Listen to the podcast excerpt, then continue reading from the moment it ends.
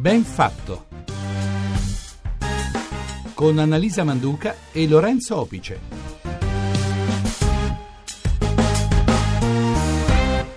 Oggi è lunedì e il 28 di febbraio sono le 8.39, questa è la RAI, questa è Radio 1, buongiorno. Buongiorno, ben trovati a Ben Fatto, il programma che guarda i fatti in un modo diverso. Oggi si celebra la giornata mondiale della lentezza con inviti vari a rallentare il proprio ritmo e a guardarsi intorno. Bene, fermiamoci allora, rallentiamo la frenesia quotidiana, ma provate a guardarvi dentro. Intorno a noi può esserci la calma assoluta, ma dentro di noi sentiamo una forte inquietudine. E allora oggi ci chiediamo che cos'è quel malessere dell'anima che ci porta ad avere ansia e da cosa viene alimentato. L'inquietudine è un sentimento diffuso, poco dibattuto, è quello stato in cui l'uomo si muove sollecitato da esperienze, sensazioni, emozioni e ricerche continue. È una continua tempesta elettrica, se potessimo definirla, dentro di noi che ci porta a valutare noi stessi e i nostri intimi pensieri attraversati continuamente da uno stato di agitazione perenne che restituisce una forte irrequietezza. Chi è inquieto non trova attorno a sé, dentro di sé, mai tranquillità. È uno stato d'animo che si alimenta anche nelle ombre. 335 699 2949 per parlare di inquietudine.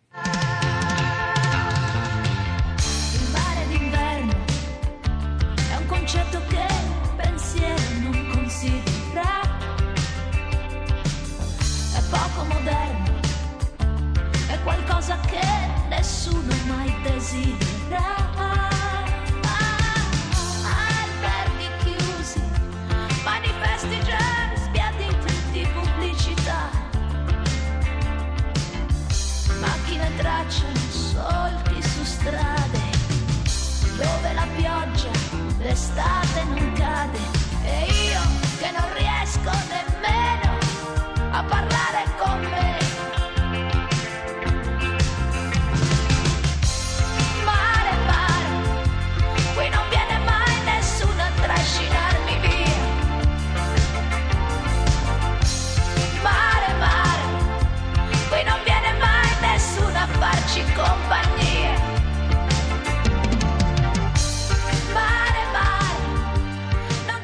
Associare calma, inquietudine è un azzardo. Il valore della lentezza scopre le nostre profonde inquietudini. Buongiorno al professor Maurizio Ferraris, docente Buongiorno. di filosofia Buongiorno. teoretica all'Università di Torino. Benvenuto a Benfatto, professore. Grazie. Ognuno ha sperimentato nella vita le sue inquietudini, ci sentiamo incompleti, in cerca di non sappiamo nemmeno cosa, nervosi ma non sappiamo nemmeno perché. Ognuno ha la sua tribolazione personale, professore, il suo agitato sentimento di esistere. Possiamo guardare così dentro di noi?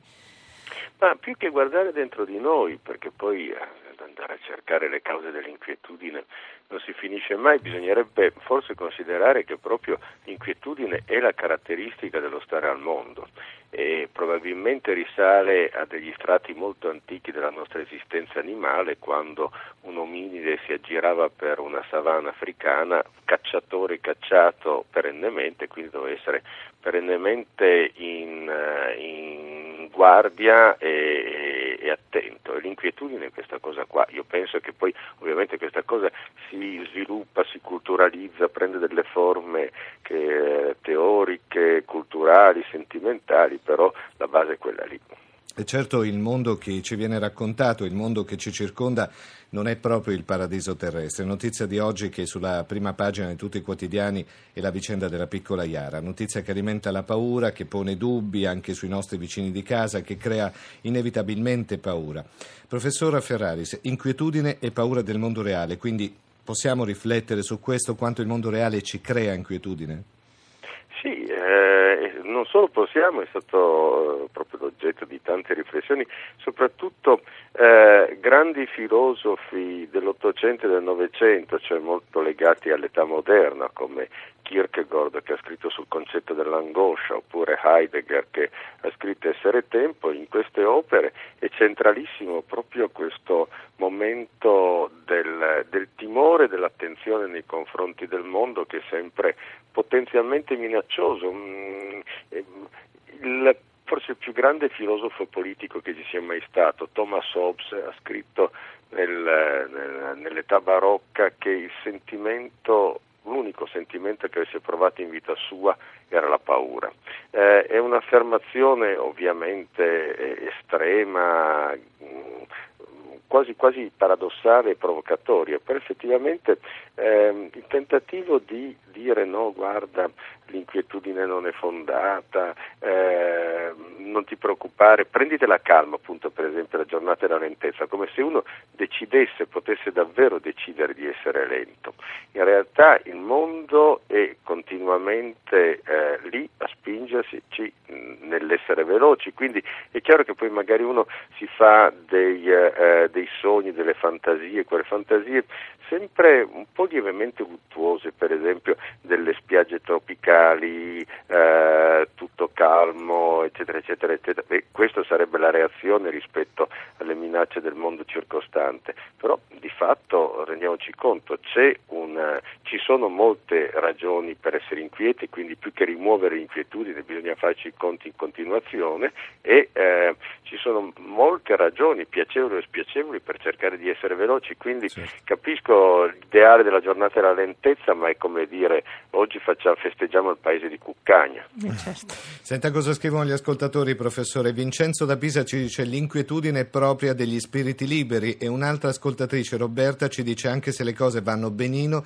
mi sento spesso come se ci fosse qualcosa di brutto che incombe sulla mia vita, quindi questa forse è inquietudine. Quindi professor Ferraris deriva anche dalla parte più oscura di noi stessi, insomma c'è anche un sentimento di inquietudine che è dentro di noi, che ci fa avvertire quasi un disagio mentre la proviamo, però esiste anche quell'energia che l'uomo possiede dentro di sé e che deve eh, saper far fluire, quasi esplodere, perché il bisogno di cambiamento porta all'inquietudine in qualche modo. Sì, sì, anzi direi che eh, l'inquietudine porta al bisogno di cambiamenti. In fondo fra i grandi miti della cultura occidentale c'è il mito di Faust, questo eh, che addirittura fa persino un patto col diavolo, giusto un po' per calmare l'inquietudine, un po' per desiderio di cambiamento, però per dire l'idea di mutare il proprio destino, di prendere in mano, come si dice, le redini della propria sorte, questo senz'altro riceve un impulso dall'inquietudine. Sicuramente, per esempio, tutto quello che si chiama civiltà, che è spesso una ricerca di tutela, di protezione, di sicurezza, trova la propria origine proprio nell'inquietudine e nella lotta contro l'inquietudine. Un rinnovamento verso l'apertura, la sperimentazione, l'inquietudine non come difetto, magari la potremo vedere così questa mattina, ma come uno stato che può risultare addirittura piacevole, eh, un momento di sperimentazione nuovo verso qualcosa che non conosciamo. Ma piacevole è forse una parola grossa, però, però sicuramente pre- preferibile, preferibile, alla noia. Eh, Baudelaire ha detto che la noia è un mostro delicato, io credo che abbia ragione, cioè, diciamo che tra inquietudine e noia penso che sia preferibile l'inquietudine. I nostri ascoltatori citano anche Sant'Agostino. Emanuele da Torino in modo particolare dice il mio cuore è inquieto finché non riposa in te. Questa è una frase di Sant'Agostino. Professore, però possiamo dire che la vita, essendo una ricerca infinita, e questa eh, ricerca infinita che ci dà anche inquietudine, questa voglia di cercare qualcosa dentro di noi? Ma eh, io penso questo, che eh, è proprio perché siamo inquieti e credo proprio per quelle ragioni primarie etologiche di cui parlavo prima che muove la ricerca, la ricerca di certezze, la ricerca di fondamenti, la ricerca di sicurezze, la ricerca anche banalmente di assicurazioni, cioè come si fanno le assicurazioni per la vita o altro, tutto questo nasce dal... Eh, diciamo che la cultura e tutto ciò che si chiama cultura, civiltà, rapporti umani, eccetera, è un'enorme diga costruita a partire dall'inquietudine per tenere a freno l'inquietudine, per dominare l'inquietudine, per trasformarla in qualcosa di positivo, ma eh, persino, eh, persino un'ovvietà, di, per esempio quando gli psicologi dicono guarda che lo stress non è soltanto negativo, c'è anche lo stress positivo che ti porta a cambiare, evolvere, eccetera, un discorso molto ragionevole che si può tranquillamente trasferire anche all'inquietudine. Un ascoltatore che ha 65 anni ci dice ora posso dire di essere molto più inquieta ora che posso vivere più lentamente. Un tempo non avevo nemmeno il tempo per ascoltare la mia inquietudine. Quell'ardente amore per l'infinito. Chi è tormentato da creatività artistica, professore, da conoscenza, dalla seduzione, ad esempio, è profondamente inquieto. Stavo pensando a quell'inquietudine che per gli stoici era la passione. Che cosa l'inquietudine si differenzia dalle altre passioni, secondo lei?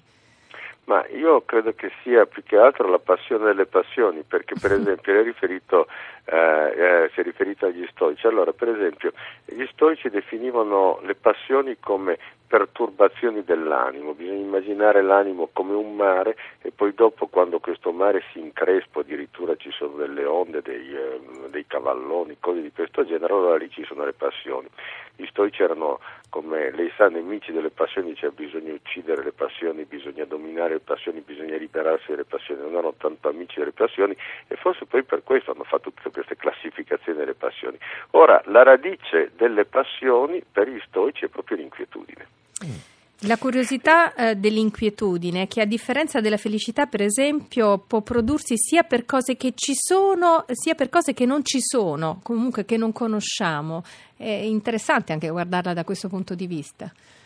Sì, però mh, trovo che anche, eh, che anche mh, cose che non ci sono possono provocare eh, la felicità, per esempio la speranza. Eh beh, sì, La speranza è, un- è un- è un- una proiezione nei confronti di qualcosa di futuro che è spesso molto più forte, anche questa è un'ovvietà che però conviene tener conto eh, de- de- della felicità compiuta. Max, un nostro ascoltatore, ci scrive l'inquietudine è il meccanismo fisiologico dell'attacco e della fuga portato all'esasperazione dai modelli della società consumistica e questa è anche una visione. Però l'inquietudine, professore, possiamo dire che è una forma assolutamente personale, si subisce a volte senza riuscire a gestirla, spesso la si vive in solitudine perché non è facile condividerla, no? perché ogni inquietudine è personale. È possibile avvicinare solitudine e inquietudine? Ma io non sono sicuro mh, tu- che, che l'inquietudine sia davvero personale. Le masse che inneggiano ai dittatori o eh, le, le altre masse, certo di natura diversa, che eh, inneggiano le squadre di calcio dentro, dentro agli stadi, in fondo condividono un'inquietudine collettiva. C'è una forte condivisione dell'inquietudine che spiega perché ci debbano essere queste azioni, queste, queste, queste rappresentazioni di massa. Quindi non, non, non sono sicuro che eh, ognuno sia solo con la sua inquietudine. Molto spesso la psicologia delle folle ci dimostra che nelle folle c'è un'inquietudine condivisa. Questa mattina sicuramente non è un elogio all'inquietudine, però stiamo guardando e osservando questo, questo sentimento, questo modo di rapportarsi con le cose in un modo diverso. L'inquietudine è di chi non si accontenta, potremmo anche dire, professore, se lei è d'accordo, di chi dà valore anche ai propri ardori, di chi non banalizza le cose, i gesti, le speranze, come diceva lei, di chi ha ancora voglia di stupirsi nella vita, insomma, chi non ha, non ha trovato pace perché non la vuole trovare, perché vuole guardare oltre.